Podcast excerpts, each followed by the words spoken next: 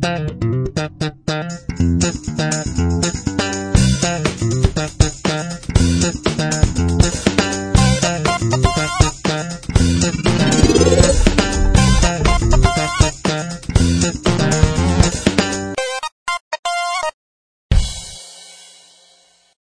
イエット研究所。この番組ダイエット研究所は世の中にある様々なダイエットをリスナーの皆さんと一緒に研究検証していくプログラムですご案内役は私永井と半助です。よろしくお願いしますよろしくお願いします。はい。なんか寒くなってきた感じがします。えーっと本日うん。2020年11月7日うん土曜日、うん。現在時刻が10時16分7分っていう感じですかね、うん。立冬なんですよねおー、すごい。そういうの俺全然ダメなんだよな。そうなんですか？はいだから一応暦の上では冬に突入っていうことになります入りましたということで。そう、今日朝寒くて、まあ今あったかいんですよ。でもなんか朝、車の暖房を入れていったようなぐらいな感じで、う寒って思いました。涼しい朝音、晩は冷えてますよね多分ね皆さんお住まいの地域もだいぶ涼しいところが増えてきたんじゃないかとは、うん。そうそう、なんか涼しいを超えた感じかな。やっぱりそういう境なのかな。あのーさ、涼しいじゃなくてちょっと寒いなっていう感じになった。太陽との距離がちょっと遠くなって温めてもらえなくなった感じですね 見捨てられてる感じ？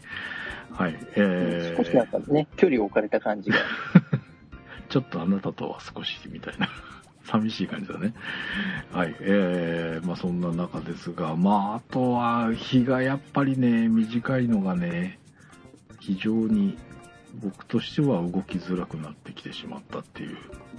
うんだいぶねもう夕方5時っていうとかなり暗くなりますからね。うもうでも全然5時とかだったら歩歩きに行ってた明るいしね感じだったんですが5時6時でも全然行ってたな。それが本当、えー5時になった途端にうわーもう今日やめやめとくかみたいな。なんかすごくテンションが下がってしまう。日々が続いておりましてなかなかえーまあ、先週の話になりました有酸素運動ができていない感じなんですがうー。ん皆さんはどんな感じなんですかね、えーまあ、あとはプールがね行けてないからちょっとプールに行くっていう習慣をまた取り戻したいんですがなかなか今営業してますか？いや、してないんですよ。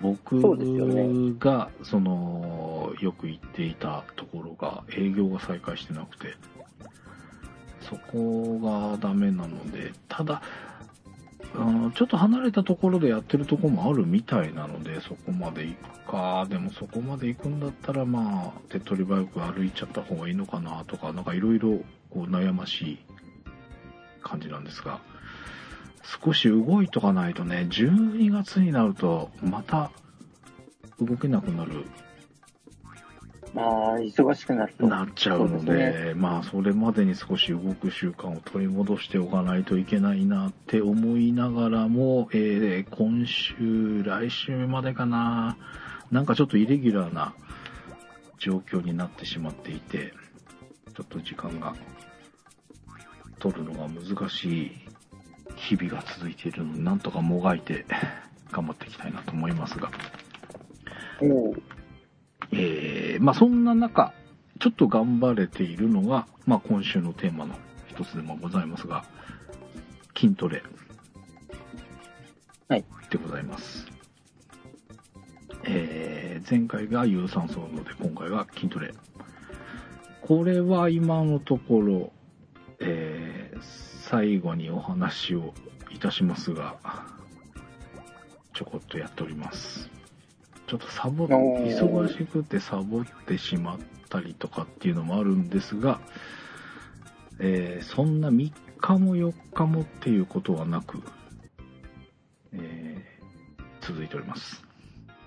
で結構な、積算で言うと結構な数になってるんだけど、てんてんてんみたいな。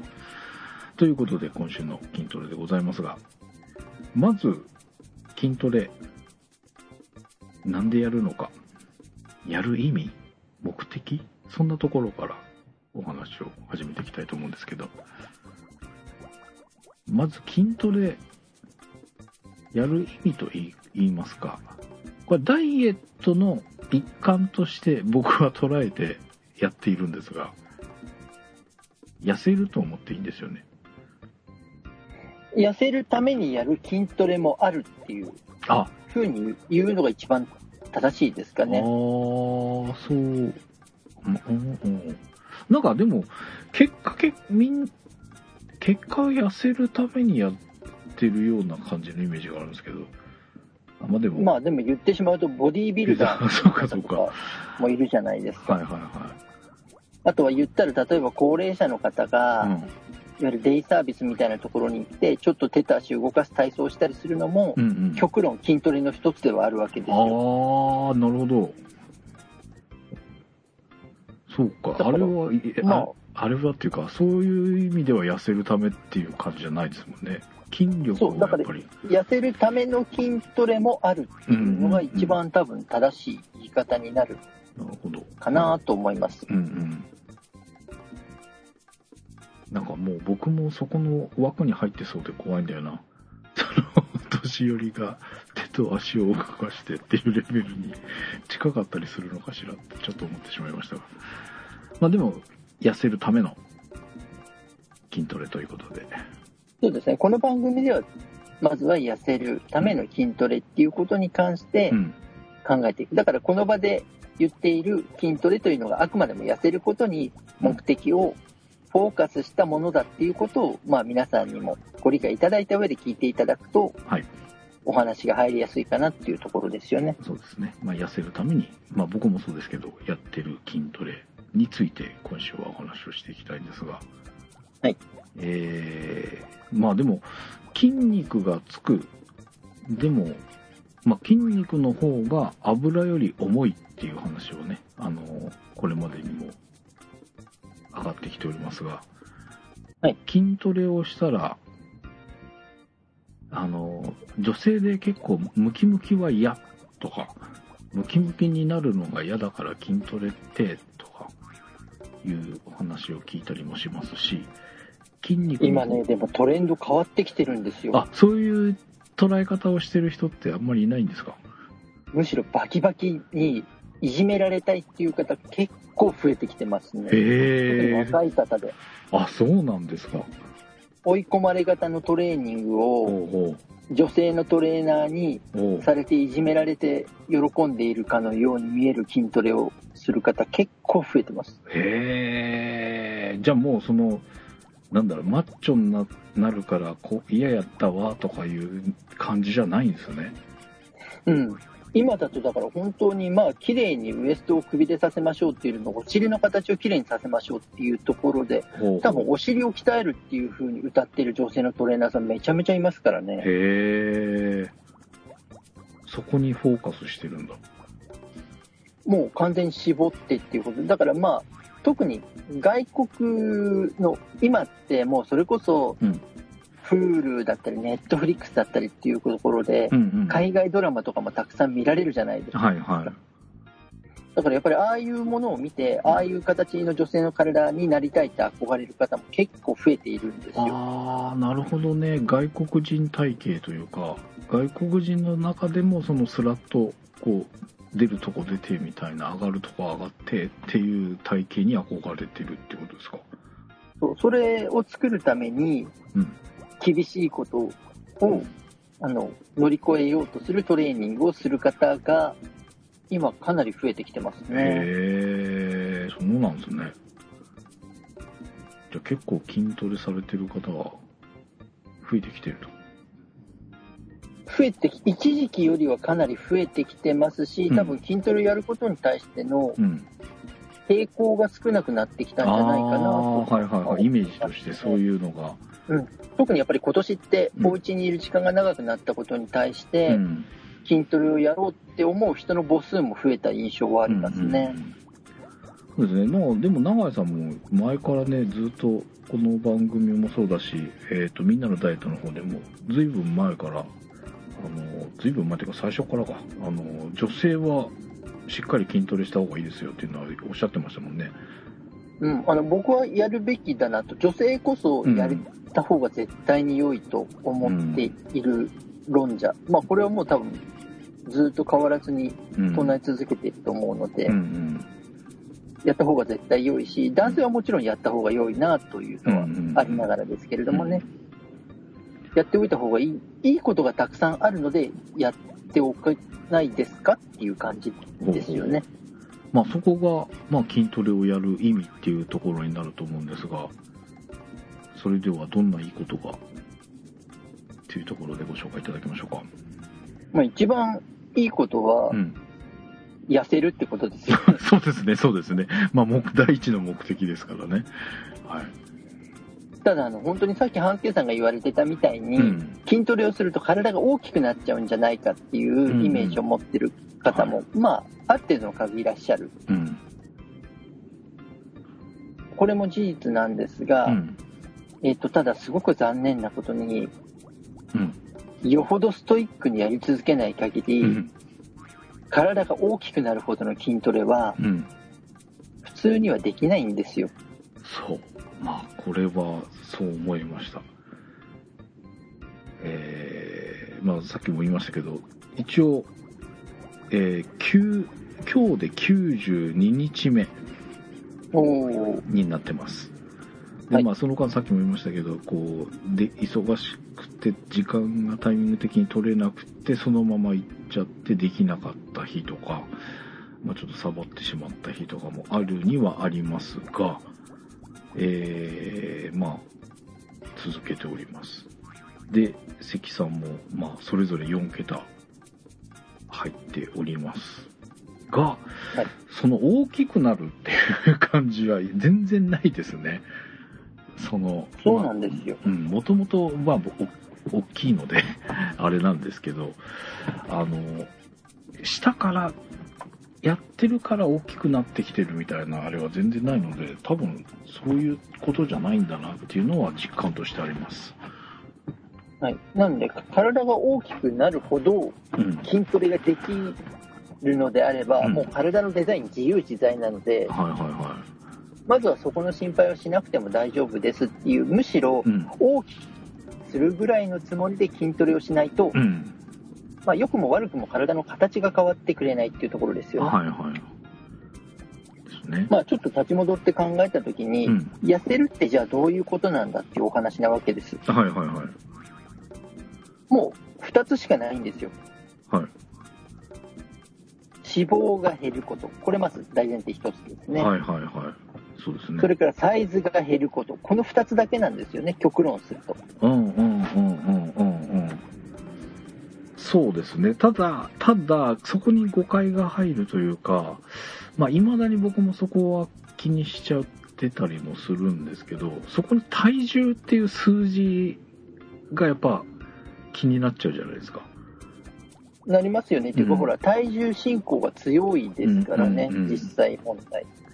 そうね、あのーみんなのダイエットの方で哲夫さんがもう自分はスタイルが良ければ体重がなんぼでも全然いいと。あの見た目がどうなるかっていうところに意味を見出しているということでお話をされておりましたが、確かにそうなんですよね。結局、はいスマートにこう見てもらえて、まあ、自分の体の内容が、その、し体脂肪率とかそういうものが、まあ、健康にいられるものであれば、もう体重がひ、例えば100キロでもスマートに見えて、健康でいられるんであれば別に全然いいわけじゃないですか。その通りです。ただ、まあ、日頃のチェックというか、するのに、まあ、ウエストの測って、そっちの数字をきいろいろ見て基準にしていくっていう方法もあるのかなとは思うんですけど、ついね、やっぱ体重っていうところに気にしてしまう部分があるんですけども、まあおっしゃる通まあり、そこで、うんそう、あの、一個、分かっておくとすごくいいことがあるので、はい。痩せることと体重はう、ん。ほぼほぼ無関係です。お、無関係まで。お無関係って言っちゃうと、ちょっと誤解を招きかねないですけど、厳密に言うと、うん。痩せるっていうことの結果は、うん。体重計では評価できない。おこれが一番正しい言い方ですかね。はいはいはいはいはい。なぜかというと、うんさっきお話しした2つがう、ん。どちらもわからないじゃないですか。うんうんうんということは、うん。うん。痩せたっていう評価をするべきものをうん。判定することができるうん。指標ではないっていうことなわけじゃないですか。はいはい。だから極論すれば無関係うんとまで言えるところなんですよね。うんうん、なるほどね。うんうん、極端な話です。すごい極端な話ですけれども、うん。例えば、体重で痩せる、太るを判断するのであれば、うん。内臓を取っちゃった人の方がはいはいはいは痩せたっていう話になっちゃうじゃないでい。すか。そうですね。うん。いわゆる臓器だったり、体のパーツっていうものがうん。ないぐらいのところで考えられた人の方が、うんパーツが少ない分、うん。重さが少なくなるわけじゃないですか。うん。じゃあそれを痩せたっていうのかって言ったら決してそんなことは言わないわけで。うん。うん。だから何を減らすっていうことが痩せるっていうことになるのかっていうのはうん。分かっておいた方がうん。自分が体を使う時に間違わないわけです。極端な話、体重を絞るっていうことだけで痩せたと思うんだったらう、ん。ひたすらサウナにいてもいいわけじゃない。まあそうですね、そうですね。うん。ただサウナにいても本当に痩せるっていうことにはならないよなっていうのは皆さん誰しもやっぱりね、分かるところで。うん。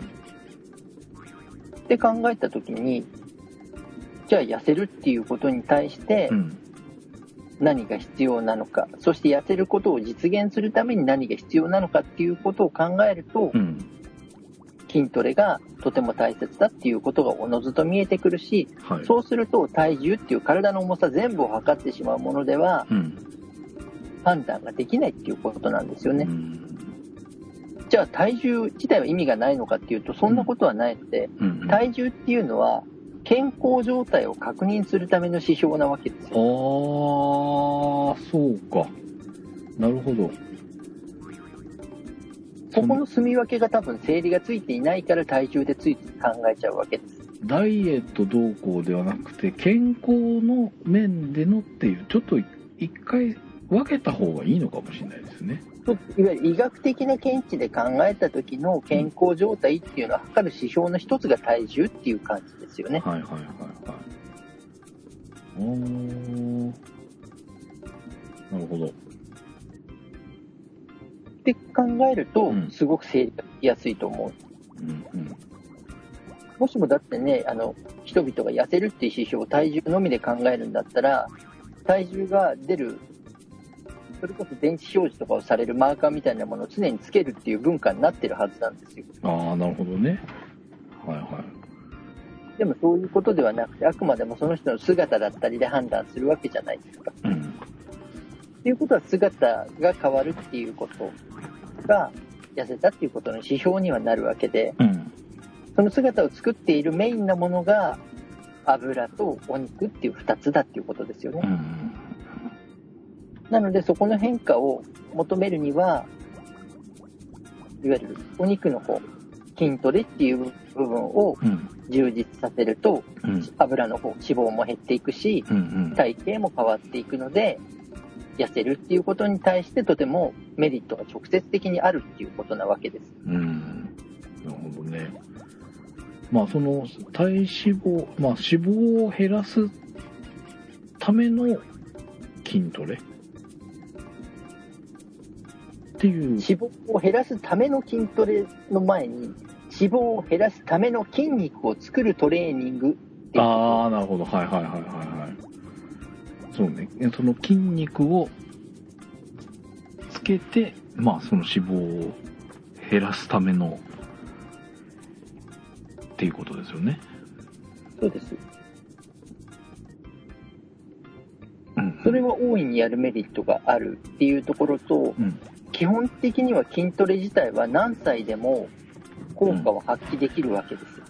そうですよね。それがね、あの、なんて言うんだろう。こう、唯一、唯一とは言わないけど、すごく、あの、希望ですよね。あの、結構な年齢の方が、ムキムキとかなってる、あの人たちっていうのはすごく、しなんていうの、希望の星になっているなと思いますね。まあ、生きたエビデンスっていう感じですようね。ん。だから筋トレ自体はすごく公平なんですよ。うんうんただ、あったものをできているかどうかがすごく大きいっていう。うん。ああ、あったもの？目的にっていうことですね。例えば体を大きくするために筋トレが必要な方がん。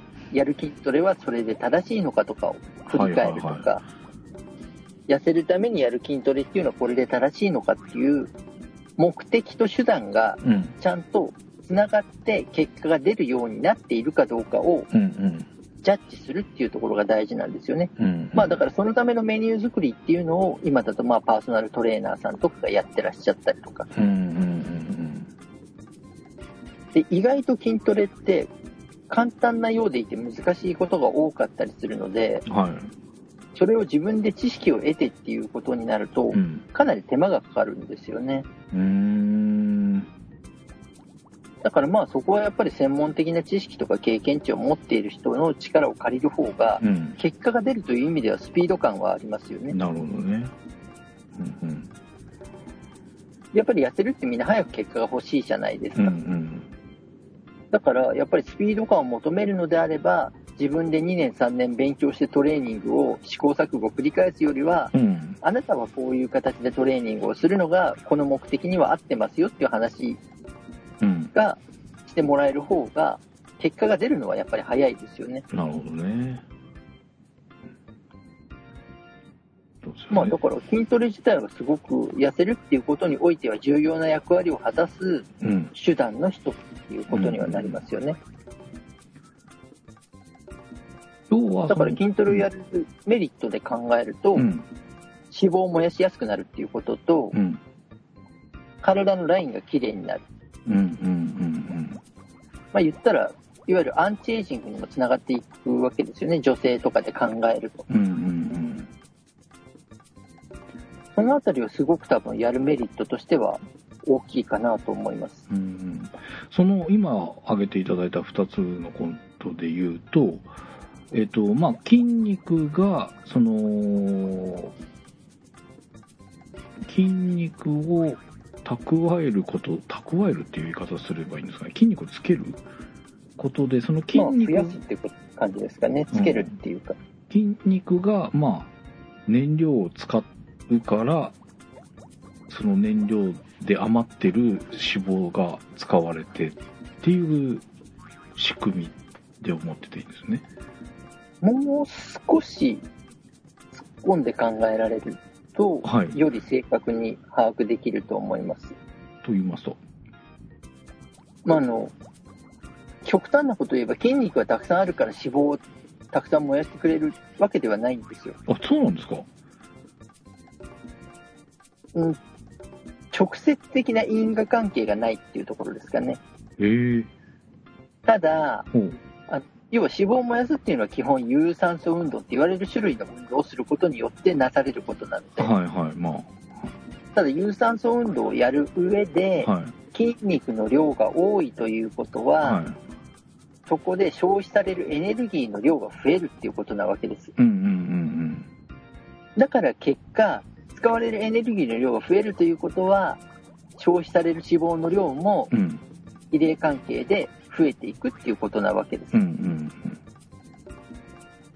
だだからまあ、筋トレをすることで脂肪を燃焼し直接させるっていうわけではないので、うんうんあくまでも有酸素運動をするときうんうに、んうんより効果的に働くようになる、うんうんブーストがかかるっていうイメージうんが一番正しい理解の仕方かあなとそうですね思います。。そうかそうか。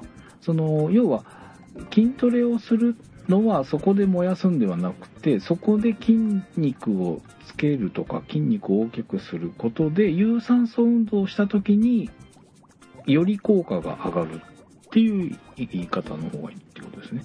そうです、そうです。うんうんうんうん。で、えーもう一点の、その、体の形が良くなるっていうところなんですが、はい。これ、あのーまあ、その、正しいやり方とかっていうのはあるんでしょうけど、その筋トレをしていくことによって、出来上がっていくものって、大体いい形になるんですか？それともその、いい形にするための筋トレがいろいろあるってことですか？そうですね、その通りです。えっ、と、後者。そのそうです。その形を作っていく上でイメージする形に合わせた動きをできないと思った通りにはならないよってこと？その通りです。だから、闇雲にやっていて、うん。望む結果が出るものではないっていう話ですよね。ああ、まあ、すごくざっくり言うとでっぷりしたお腹がまあその筋肉をつけることによってプラス有酸素運動でそこで脂肪を燃やしてこう削り取った時には、まあ、すっきりするから単純にいい形にはなるっていうレベルぐらいだったら普通にやってればいいけどそのここをもうちょっと絞りたいんだよとかここをもう少し上げたいんだよみたいなところになってきたらそれに合った動きをできないと思うようには形が作っていけないっていう感じなんですかね。その通りですね。うんまあそうなると本当さっきお話しされてた、まあ、2年とか3年とかそういういろんな知識を取り入れていかないとどういうふうにしたいのかっていうのが自分のイメージと自分がしなきゃいけない動きとみたいなのが分かってこないわけですよね。あと今、情報ってすごくたくさんあるけど、うんその情報の正確性っていうものは、うんジャッジができないじゃないですか。最初情報を取得しようとする段階だと、その情報が本当に正しいかどうかっていうものがなかなか判別が難しいじゃないですか。そうですよね玉石混合な状態の中から本当にねあの球をちゃんと見つけられるかどうかっていうのはやっぱそこで知識がいりますもんねまずそうなんですよ。だからその知識を得るのに、まずどんなに短くても半年以上は絶対かかりますし、うんうんで、それを体にフィードバックさせていたら、体も筋トレをした次の日に別人のようになるわけじゃないですうんからね。うんそうですよねっていうふうに考えると、うん多分正しいやり方を覚えるまでに軽く2年はかかるんですようん。うんで、そこから自分に合ったやり方を、ある程度のレベルに達するところまでで手に入れるのに、多分そこからさらに2年はかかりますようんうんうね。んで、ハマる人はそこから一生追い続けるっていうことになるのでうんう、んだからその時間を考えたうら、んそれこそ専門的な知識を持っている人に話を聞いたり教わったりした方が有意義な時間が使えるなと思うわけです。僕、痩せることにそんなに一生使わなくてもいいと思ってるんで。いやそうなんですよね。長井さん痩せた時間を長く過ごしてほしいじゃないですか。長井さんよく言ってますねそれね。確かにそうなんですけど、うん、格闘してる時間が長いです。そうだから試行錯誤をしてるのは非常にもったいないなと思うわけです。うんそれよりはこれをやるっていうのが一番近道で痩せる確率が高いですよっていうお話に乗るのが、うんその人が信頼できればそれが一番うん。うん手っ取り早いじゃないですか。なるほどね。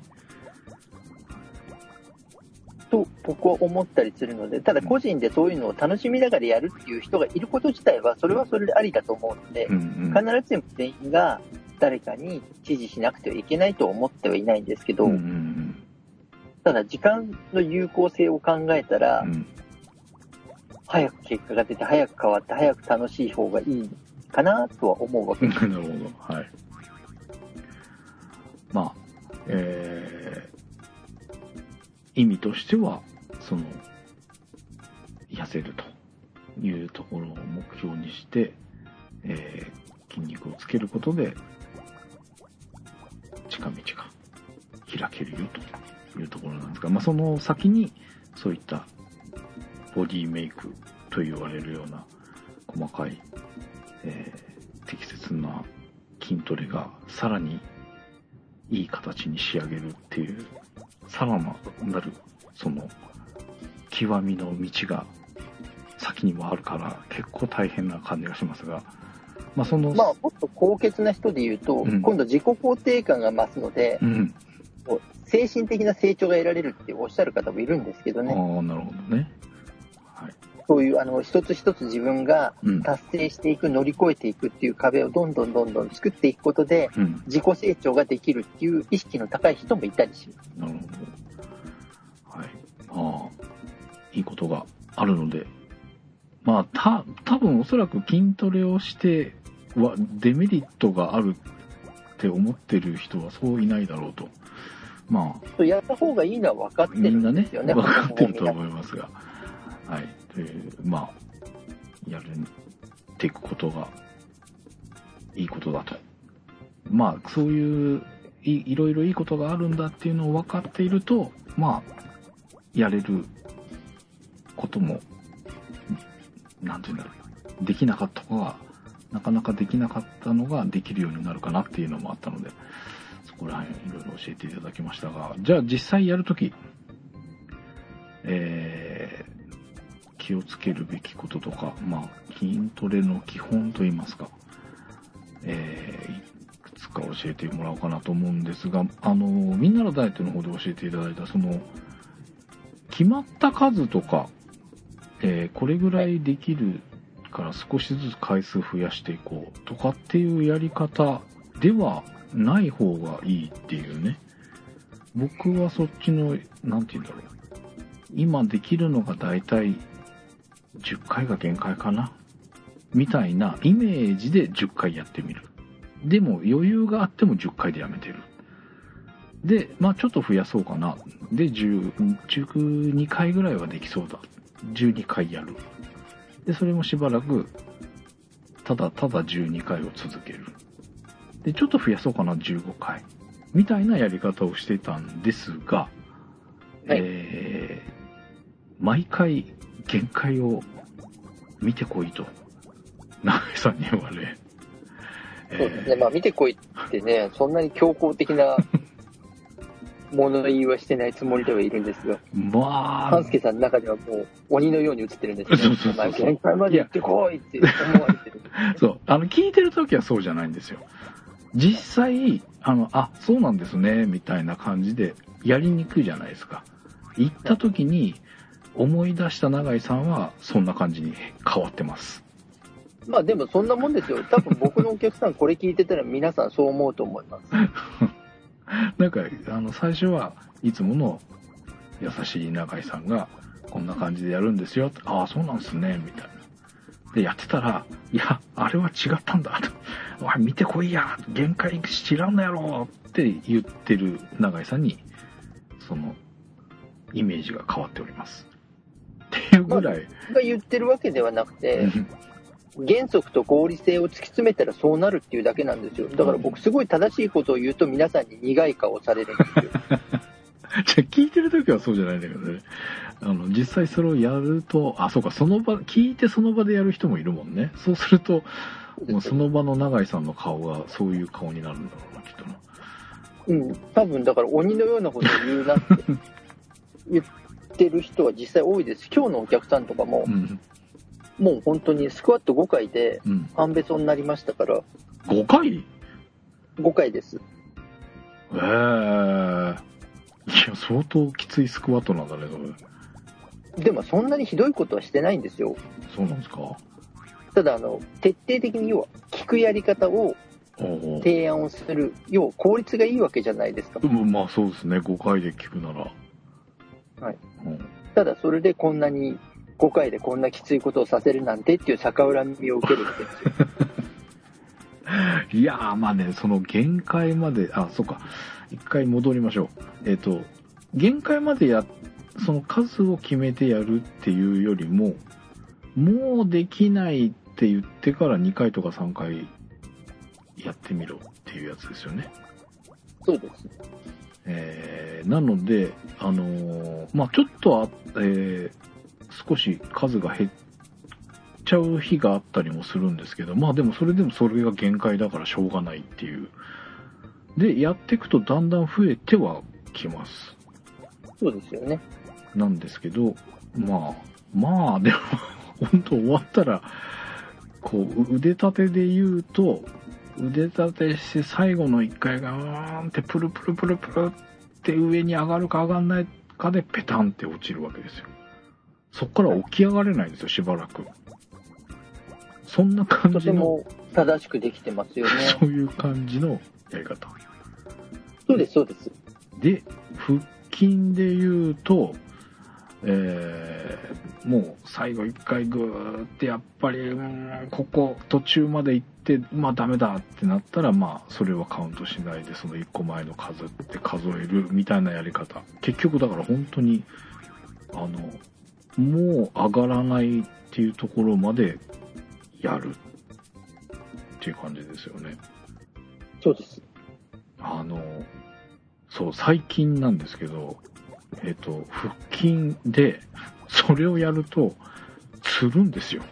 終わった直後に。とても正しいですよね。もう痛くて、うわーって思って、もう上がらないって、もう、もうダメってなって、ペタンって寝っ転がるじゃないですか。で、はいまあ、息も上がるわけですよ。はあ、はいはあって、3回目ぐらいにビクってなって、腹筋つるんですよね。うー、痛ーってなる。とても感正しいですね。ただ、多分その状態から、僕がいたらあと3回はできるはずなんですよ。じ。え え腹筋つるとこまでやってるのに、もう一回やれっていううん、そこからあと3回できますね。ええなので、そこでの3回って結構大きさが出てくるわけです。ほうほだから、そうなると、そこで止めてしまう人とう。、うん。もう一歩乗せられる人、当然やりづらいというか、きついのは後者ですけど、うん変化率が高いのも後者だったりするわけです。なるほどね。さらに。だからそう、正確な限界っていうのがつかめないことが多いんですよ。いや、だから限界がどこまでっていうのは、うん本当は客観的に見てもらって、一回ここなんだって把握ができるのが、一番効率的ではありますよね。なるほどね。そう、ただその、まあその説明を聞いて、まあ今やってるだけでも、それまで思ってた限界とは違ってたりしましたからね。だからその、ね。一応その、できる数を少しずつ増やしていったりとかしてたので、まあ一応これ限界だよねって思ってやってたわけですよ。あはいの、10回がある程度コンスタントにできたら12回。まあ12回で今は限界だよね。みたいなイメージだったんですけど、まあ実はそれがもうちょっとできていて、14、5回の時に言われたんだっけかな。えー、そう、うん、10、違うわ、12、3回ぐらいの時に言われたんだけど、15ぐらいは言ってたりとか、それが30になりとかっていう感じですね。っていうところで。まあ、ただあの、なんで限界までやった方がいいかが大事なわけですよ。はい。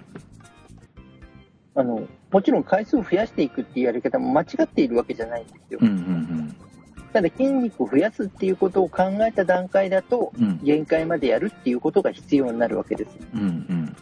なぜかというと、限界まで達するっていうことで、筋繊維が引きちぎれるわけです。うんうんで、その引きちぎれた筋繊維が修復されて太くなることで筋肉がつくっていうのがう、ん。いわゆる筋トレで筋肉が増えていくメカニズムなわけです。うん。まあ、これは何度か触れたこともあるので、はい。ご存知の方もいらっしゃると思うんですがう、ん。で、まずそこで筋肉の絶対量増えるっていう筋トレをやってあげないと、うん。脂肪の燃焼をしてくれる筋肉の量が増えていかないわけです。うんうんうんだから回数で何回でっていうよりも、うん自分の体が動かなくなるところまで筋繊維をちぎることが必要になるっていうことなんですよ。これ、その限界までやることが、その引きちぎってるっていうことになるんですかね。そうです、そうです。限限界までやってあげることで引きちぎれるんですよ。ほうほうほうほう。うーん。だからこそ限界までやって筋肉を増やす必要があるっていうことなんです。うん特に年齢が上がっていくと筋トレの弊害として関節が硬くなるんですよ。ああ、はいはいはい。そうすると正しいフォームでやりにくくなるんですよね。うんうんうん。そうするとそのことでやりづらいから限界だっていう誤解をしちゃうケースも多いわけです。なるほどね。あ、いや、俺もそのパターンかもしれないな。これは結構年齢が上がってから筋トレを始めた方の最初に失敗するあるあるなんですよ。へえー、なるほど。うんだから限界までちゃんと追い込んであげるっていうことがあってう、ん。初めて最大筋力が増えていく。うんうんうんだから限界までやるっていうことが筋肉を増やすっていう意味ではとても大切なプロセスになるっていうことなんですよね。だからまあ皆さんね、もう本当に自分の体が動かないっていうところまで一回誰かに追い込んでもらえるととても良いので、自分の限界を知らない、わからないっていう方は、うんまあ本当に、ね、まあ当然ね、僕はそういう形で皆さんにお伝えをしたりすることもなりわいとしてますからうん。う、んうんあれです。まあパーソナルトレーナーさんと呼ばれる方々も、うん。そことを説明やってくれる方もたくさんいらっしゃいますからね。う、ん自分の手の届く範囲でそういったところは、うん。多分一回見てもらえると、うん。あ、これが自分の限界だったんだっていうのは、客観的にで分かるようになりますから、うんなるほどね。そうすると効率はとても上がると思います。はい。ということで、えー、まあ、その、なかなかね、その限界までやるっていうのが難しいんですけど、まあ、まずはちょっと思ってた数よりは、まだまだできるだろうという想定、とにかく動くとこまでやってみる。で、まあ、中井さんのお話だと、こう、それなりにいろんな知識を持たれた方に見てもらうとそこからさらにできるかもしれないよっていう。ちょっと僕はそこがであの一応動けないとこまでやっているつもりなのでそこから後に書いてどうなるんだろうってその未知な世界ではあるんですが。そういう全然でもいけると思いますそうなんですか。僕、お仕事の半分ぐらいは、はい。その人の知らなかった可能性をうん。目の前で開くっていうところだと思ってるので、あーはいはいはい。あこんなことが自分はできるようになるんだ、これまでできたんだっていうのを気づいてもらうことで、うん。それこそ自己肯定感が増したりとかう、んうん。それこそ体も作られていくわけですよ。うんうん。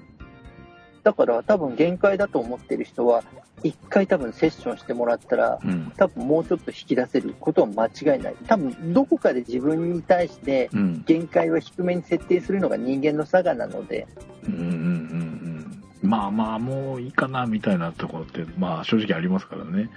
もうこれで限界だっていう設定にしようって多分心の中だと思います。そうそれが気をつけなきゃなと思ったのがあのーまあ限界なところでやめるんですけどその数字が頭に残るわけですよ、はい。そうするとカウントしていく中でもうすぐ限界だなって思っちゃうんですよねどうしてもだから自動的に、うんあのブレーキをかけようとしちゃうんですよ。ねっていうのがあってあんまりそれ気にしないようにしなきゃなと思ってはいるんだけどどうしてもその前の時の終わった数字と今カウントしてる数字っていうのはどうしても比較しちゃうっていうのがあってあこれ意識しちゃうとやっぱり途中でブレーキかかってるのかもしれないなっていうのはつい最近思ったんですけどね。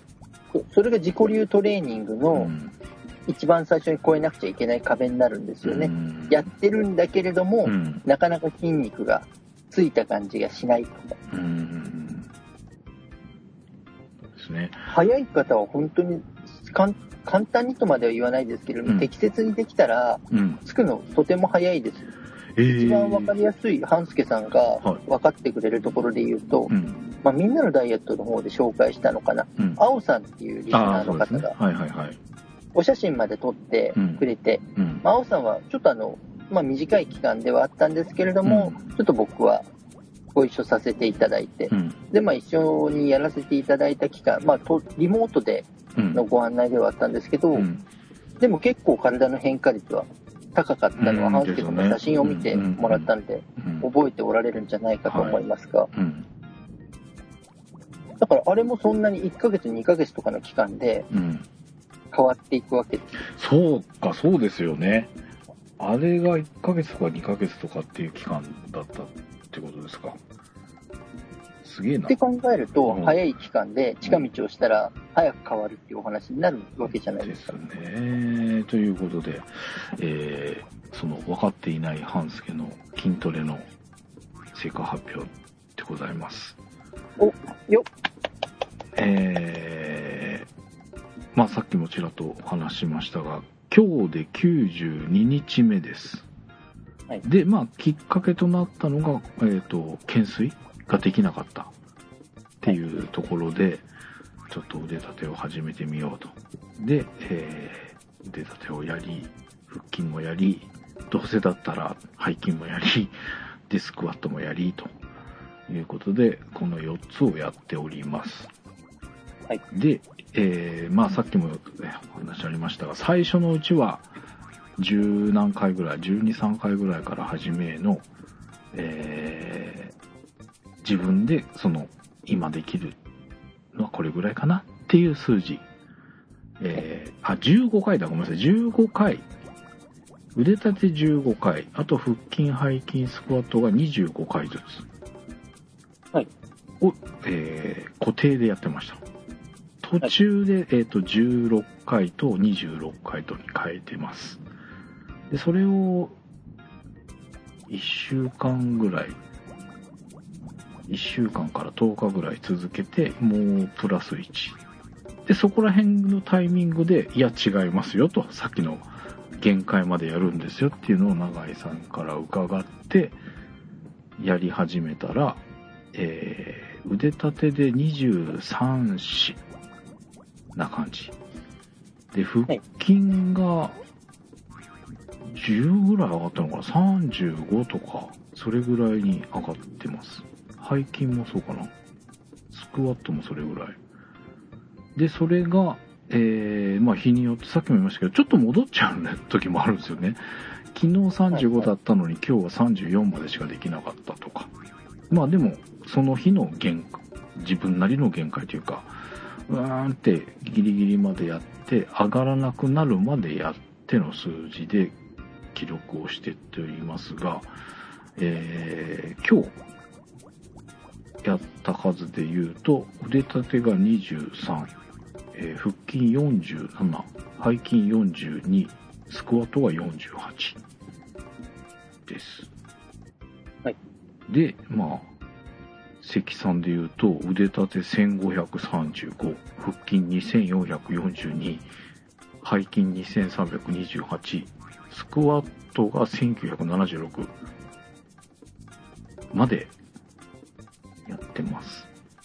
積算で聞くと、なんかものすごいそうそうそう、なんだけど、ね。でも92日って考えると、そんなに多くないのかなっていう感じもしますが、まあ結果から言うと、懸垂、えー、前に最後お伝えしているところで、ちょっと向こうが見え始めたって言ってたと思うんですが、はいえー要は、もうちょっとあ上がって、顎がバーを超えたら1回かなと思っているんですが、目だけなんですよ、まだ。あ、でもだいぶ進みましたね。でもその目超えてる、超えたところから、なかなか進捗進まず、えーちょこちょこ、前はその1週間1回のテスト的に今現状、今週のテストですみたいな感じでやってたんですが、はい。あの、お話の中で、その懸垂をやろうとしてる行為自体、まあまあそれも筋トレになるよっていうことだったので、毎回とりあえずぶら下がってその1回を確認をしているんですが、まあ目が出てはいて、バーの向こうを見れるようにはなったんですけど、そこから一向になんか進まなくて、っていう、この92日ありの、まあこれだけの回数をやっておりの、えー、あ、あと、今日の体重が91.8でした。なので、ああ。これ、哲夫さんがいたら、あと2.2キロって言われちゃうパターンですね。そうなんですけど、そう、だからまだこのた、ね、あの、懸垂自体はその体重がすごく影響するっていうお話もありましたけど、まあその体重自体がまだ下がってないのもあって、まあなかなか、懸垂1回がクリアできず、できております。で、まあ、できるようにはなりますよ。そうなんですねけてもらえれば、そこはうん。クリアしていくと思います。うんそう遠くないうちに。うん。で、まあ途中でその限界っていうやり方を変えているっていうのと、まあただ、その永井さんのだ客観的なあれは入っていないので、自己、えー審査での限界値ではやっていますが、あのー最初の方に戻りますが、大きくなるっていうのはそんなにわかんないですね、やっぱり。こんだけこう、いまあ一応3ヶ月続けてるわけじゃないですか。はい。少し変化があるかなって思ったんですけど、大きくなるっていう意味では全然わかんないですね。で、え今唯一あるのが二の腕の辺が少しこう、なんていうんですか。こう二の腕の肩のところから肘にかけて少しこう、裾、すぼまってきたっていうのかな。お気ー持ちですけどね、なんとなくちょっと締まったかな、みたいな。あと、その、筋肉こぶあの、力力こぶだ。筋肉こぶってないよね。力こぶのところの、こう、み、なんて言うんだろう。端々に少し、こう、線、線というか、なんとなく、こう、エッジまではいかないけど、少し、こう、ぷよんぷよんっていうのは少しだけ締まったような感じ。でもそれ以外は本当に変わんない。お腹は全然わかんないし、背筋は見えないしっていうところですけど、なんか大きくなった感じはないっていうのと、まあ、締まってくるのもそんなに感じないみたいな。ので、まあ、全然足んないのかなって思っています。ほら、足んないって思っちゃう。今のお話が実はすごい大事で、お足らないのかう、ん。適正に動けていないのかっていうジャッジメントがすごく重要になるわけです。はいはいはい。ただ、足りる足りないで言うと、うん10回できてれば本来十分なんですよ。えー、10回？逆説的に言えば、はい。10回でうん負荷が十分でない筋トレはうん効果が薄いっていう言い方ができるじゃないですか。おー、そうなんですか。そう考えると、お増やすっていうお話が果たして正しいのかっていうのをなるほど。一回考えちゃいますよね。おー。そうすると回数じゃなくて、うん違った動き方で同じぐらいの負荷を10回で与えられないかっていうお話になってくる。あー、で戻ってくるのか。さっきの5回のスクワットだ。そうです。おー。なまあ僕はこれを動作の密度を上げるっていう言い方をよくするんですけど、はいはい。同じ動きでも、うんちょっとポイントがずれてきたり、うん。修正をされることで、うん。辛さが全く変わってくるっていう。うーん、なるほどね。っていうことは、聞き方が変わるっていうことですからね。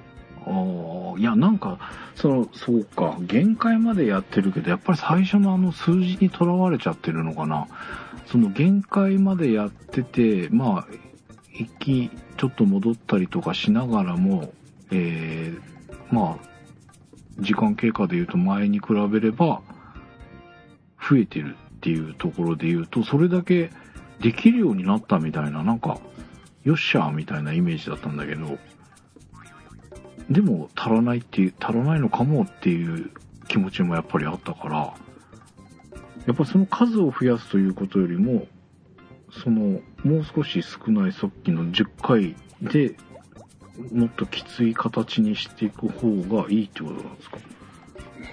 うん。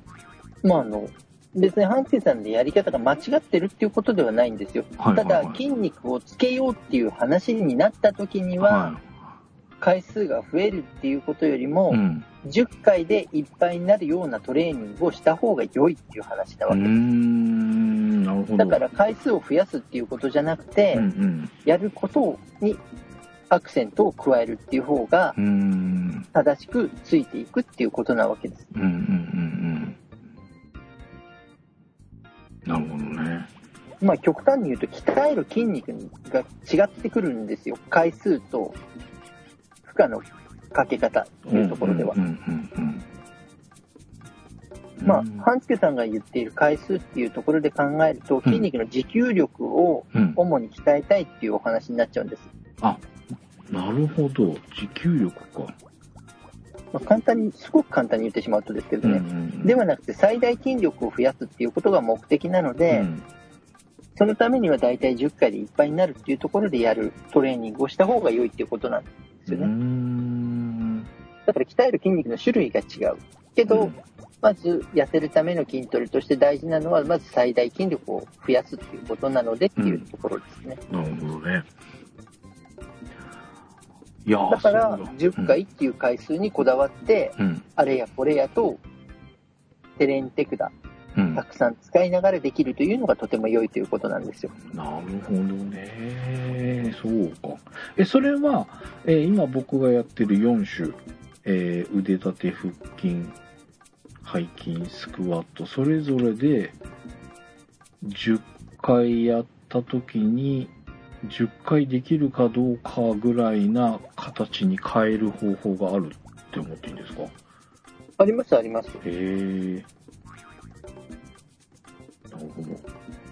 だからそこを10回っていう回数でいっぱいになる動き方はどうなんだろうっていう見つけ方をしていくのがうん体を作る上では正しいトレーニングの見つけ方になるわけですよ。うん。おー、なるほど。で、その見つけ方をするとしたら、うん種目がそれこそ今はたくさん調べようと思えばいくらでも調べられますけど、うんうん。果たして自分を追い込める種目かどうかっていう判断がつかないんでねああ、なるほどね。それと、まあ、今、自分がやる、まあ、最短、ベストな動きかどうかっていうのもわかんないですもんね。そうです。うん。そうすると時間を。浪費しちゃうところがうんやっぱり非常にもったいないなっていう。うんだからまあ筋肉をつけるっていうところで考えると、ど。うん。まずは10回がいっぱいになるっていうトレーニングをうん。探すっていうところが一つうん。目安になるっていうことをはい。覚えておけると失敗が少ないっていうことですね。なるほどね。わかりました。えー、その回数。まあ、回数を増やしていくっていうことに関して言うと、その筋持久力っていうものを鍛えるっていう意味では、そういうやり方もあるっていうことなんですね。そうです。あです。あ目り的が違うけどっていうことなんですね。そうです。だから決して間違ってるわけじゃないんですけど、うんうんダイエットのためのまず筋トレで必要な段階うんではないっていうところですかね。なるほど。はい。で、まあ、それとは違いますが、あのー今言っていた、えー背筋は入ってないのかな？腕立て、腹筋、スクワットに関しては正しいフォームでちゃんとやりましょうということを、えーこの番組の、えー7月1日、20年7月1日の54回で、永井さんに説明をいただいているので、ぜひそちらの方もチェックしていただいて、えー確認し、自分がやってる筋トレのフォームがね、まず正しいかどうかっていうチェックをぜひしてください。あと、えーその中でなかったんじゃないかなと思うんですけど、背筋、今一応やっていて、えー、なんかの時に永井さんにアドバイスいただいたんですが、えっ、と、僕は背筋、まあ、ペタンと寝っ転が、うつ伏せで寝っ転がって、手を頭の上にこう、乗っけて、肘を外側に広げて、はいえー上半身を少しでも上に上がるように、のけぞるような感じでやっていたんですが、まあだからあれですよね、あの、外国の映画でよく後ろから銃を突きつけられてホールドアップしてる時の体ああ、そうですね、そうですね。いや、そうだ、確かに。はいはい。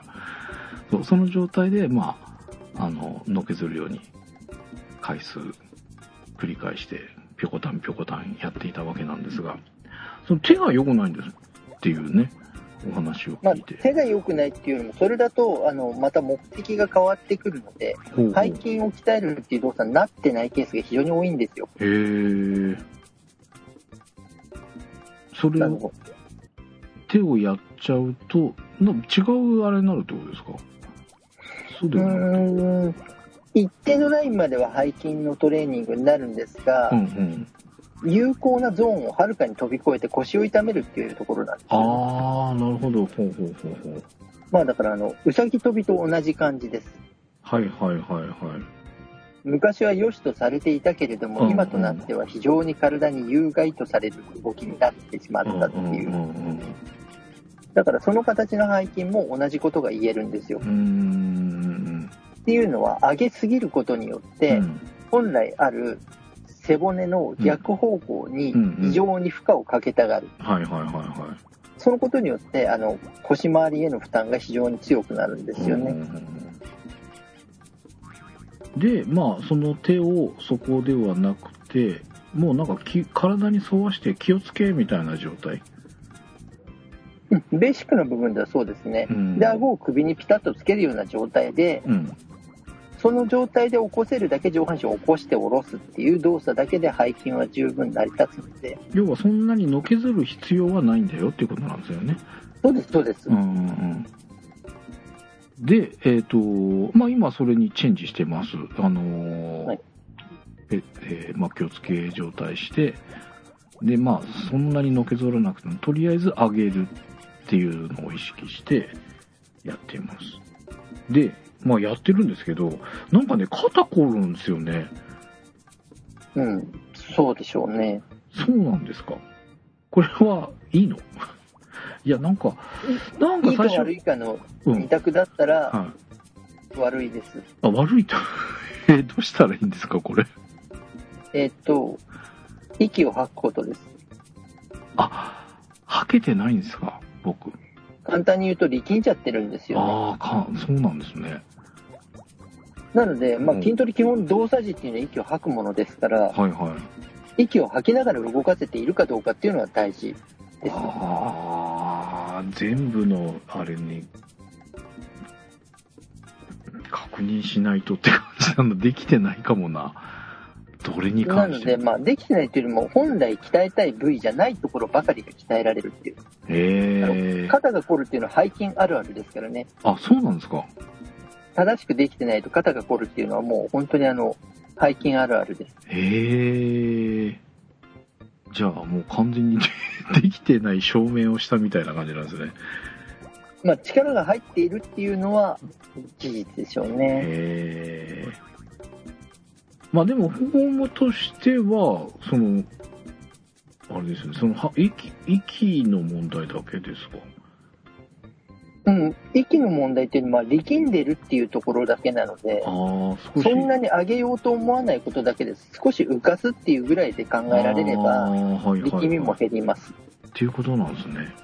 まあ、胸、いわゆる胸筋っていうのが床から離れるぐらいのところまででいいんだって思っててもらえると。はあ、はあはあはそれ以上動かさなきゃと思うとあ、う、ん。力が入っちゃうんですよね。なるほどね。そうか。じゃあちょっと、明日以降やるときには、その、まあ、フォームとしてはそれを継続して、えー、力まないように、上げすぎなくてもいいんだぞって言い聞かせながらやってみたいと思います。まあ、あとはもう、僕はそこからはもう、負荷をひたすら増やしていくっていうのが、背筋としては大事なので、ほう、あの、まあ、例えば、これはまあ、いろんなお客さんにやっていただいてますけど、はい。体を浮かせた瞬間に、はい。平泳ぎで手をかくように、浮いた体の下で手をこう、両方とも、キュッて回しながら戻すっていうのをやっていただいてます。え、え、え、もう一回。浮いた、浮きました。体浮きました。はい。その中で平泳ぎの動作のように、両手でこう、かくようにして、はい。で、それができたら体を下ろすっていう。ほー、あ、じゃあ手は、前とかになってもいいんですか？万歳状態。そうですね、最初万歳で。起こしたら、平泳ぎのように手をかいて、また手を戻して、下ろすっていう感じ。ほー。お早速やってみよう。じゃあそれで、チン、やり方を変えて、チェンジして。かなりきつくなりますよ。あ、またなんか、さらっと聞いてましたけど、また、やったら、永井さんの顔の印象が変わるっていうパターンですか？まあそうですね。あの効果的なやり方をご案内しているっていう。永井さんの顔が変わるっていうパターンだと僕は理解している。僕はだから人によって背筋バリエーション7種類ぐらいの中から選んで、その人に必要なものを処方したりするのおで、ー今一番多くやっていただいてるのはその平泳ぎパターンですかね。わかりました。じゃあ、まあ、まずその、えー今まで通りの気をつけ状態で少しリラックスした状態でできるかどうかチャレンジして、そのきつい方、頑張ります。いきなりあれだね、あのー段ボールに書いてた数字がガクンと下がる可能性があるってことですね。まあでも多分半助さんだったらある程度できるとは思うのでう、ん。まあただ今までよりもしんどくなるんじゃないかなっていう感じですよね。まあでもその下がっても、その負荷がしっかりかかって、効果が高い方をやった方がいいわけですからね。そうです、そうです。はい。ということで、まあちょっとその数字が上がっていくのを少し楽しみにしちゃってた部分もあったんですが、えーその10回が限界になるような形っていうのをね、少しいろいろ研究してみたいと思います。はい。ということで、今週、えー筋トレ、いろいろお話を伺ってまいりました。まあ先ほども言いましたが、えー20年7月1日の54回でね、えーその筋トレの正しいフォームのご案内もしておりますので、そちらも合わせて聞きいただけると嬉しいです。で、最後に告知になりますが、えーはい20年11月22日の日曜日、えーはいこの番組を配信しております、ポッドキャストステーションスクランブルの全番組のメンバーが集結をしまして、オンラインミーティングをやろうということになっております。えー特に何が必要ということではございません。えー参加費も無料でございます。えーまあ、条件としては、えー、ズーム、あのーテレワークとかオンラインミーティングとか言われているのによく使われているミーティングアプリっていうやつアプリでかね。ね。はい。えーを使えて、えーご準備いただける方。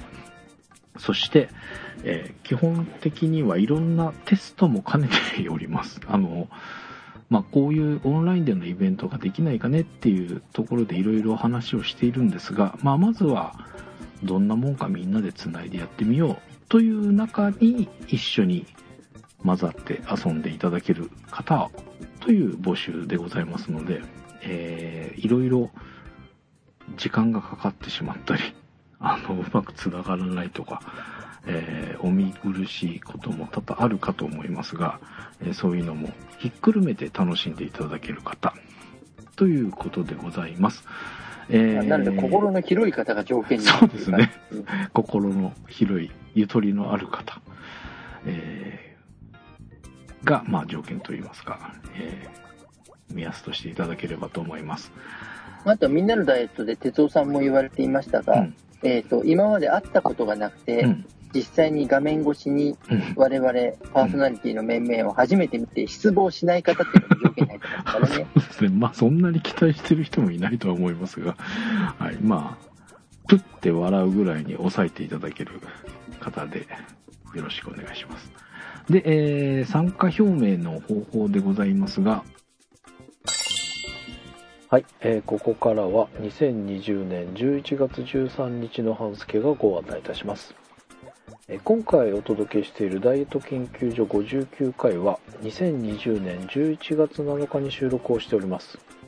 えーそしてその後2020年11月10日に打ち合わせがありまして大幅に内容が変更になりました。グレードアップしております。えーご案内部分だけ差し替えさせてください。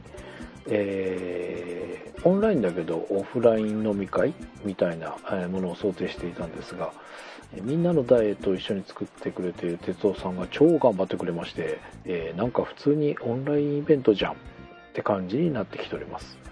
えーなので収録時の説明とだいぶ内容が変わってしまっているため、えー差し替えさせてもらっております。えまず先ほど参加していただくにあたりいくつかご理解いただきたい点をお話ししておりましたが、えー後でご説明させていただく申し込みフォームで明確に3点を宣誓していただくことになりました1つ目が Zoom が使える、えー少し詳しくいきますとイヤホンヘッドホンヘッドセットなどを利用してスピーカーから音を出ないようにしてくださいえ接続テストのために22時20分頃から参加できるようにお願いいたします。えイベント自体は21時からのスタートを予定しております。えーあとトラブルに関してなんですが自力で何とかしてくださいというお願いでございます、えー助けてあげようがないっていうね遠隔っていう点でいきますと、えーお手伝いできませんので自力で何とかしていただけるということでございます。え2つ目。時間と心に余裕がありトラブルを楽しめる。これは前からちょっとお話ししておりましたが、え開始時間が遅れたり終了時刻が22時30分前に、えー終了する可能性があります、え特にネット回線のトラブルは手の施しようがありません、えー終了予定は22時30分を予定しておりますが、えーその後自由参加のおまけタイムも考えております。ということで、えー、なり分、いろいろと経験が浅いっていうところもありますので、えートラブルも含めて楽しんでいただける方という感じでございます。え3つ目は、ドリンク、おつまみはご自身でご用意してくださいということでございます。そしてこの3点全てをご了承いただけるということが、えー今回の参加していただく条件ということになります。えー続きまして参加方法ですが、え2つの参加方法をご用意いたしました。えー A 席が顔出し、声出しと B 席、え見るだけ、聞こえるだけ。まあ、言い換えれますと顔出さない、声出さないというのが B 席になります。えーまず A 席についてですが、えーおつまみ自慢とかテロップなんかも使っていただいて、えー一緒に楽しんでいただこうというふうに考えておりますので、まあ、絵を出してほしいっていうことなんです、えなので恥ずかしいとか、え事務所的に NG な石原さとみさんとか、え顔出ししたくない方は帽子マスクサングラス、ま、その他、まあ、バーチャル背景なんかを駆使していただいて OK でございます、えー工作が得意な方はお面を作っていただいてかぶっていただいても構いません、えーそしてそのような心配のいらないお気軽にご参加いただける B 席なんですが、えー回線の状況が不安定な場合申し訳ないんですが優先的にご退出していただく場合があることをご理解しておいてください。えーまあ A 席の方優先してっていうことになる予定です。えーそしてお申し込みですが、えーこちらも哲夫さんが頑張ってくれまして専用フォームなんかあの番組ごとのメールフォームとか使ってくださいって最初の頃はご案内しておりましたが専用フォームができております、えー番組を配信しておりますポッドキャストステーションスクランブルのトップページに参加申し込みをのフォームを埋め込んでございます、えー積極的にご参加いただく A 席お気軽に雰囲気を楽しんでいただく B 席。まだ席にごは余裕がございますのでふるってお申し込みご参加ください。当日皆様とお会いできるのをメンバー一同楽しみにしております。それでは11月7日の、えー永井さんと私にバトンタッチしてダイエット研究所59回を締めてもらいます不安もありますが、ぜひ皆さんで集まっていただいて楽しい時間を過ごせるといいなと思っておりますので、えー、ふるってご参加いただきたいです。多分、この配信が世に出る頃は、だいぶお日にちが迫る頃になるんじゃないかという予測があるんですが、ああ、まあそうですね。えっ、と、今日が7日か。まあそうか。1週間以内ぐらいに配信しても、あと1週間ちょっととか、そんな感じになっちゃうのかな。まあ、なるべく早めに配信をさせていただいて、少しでも、えー、参加表明の時間の余裕を作れるように早めに配信したいと思いますので、ぜひご検討いただいてご参加いただけると嬉しいです。すでにね、あの、何人かの方からは参加表明いただいておりますので、えー私たちプラス、まあ、リスナーさんの数名の方っていう、今の現状だとそんな感じでございます。ということで、えー、お届けしましたダイエット研究所59回お相手は半助と長井でした。ではまた次回ありがとうございました。ありがとうございました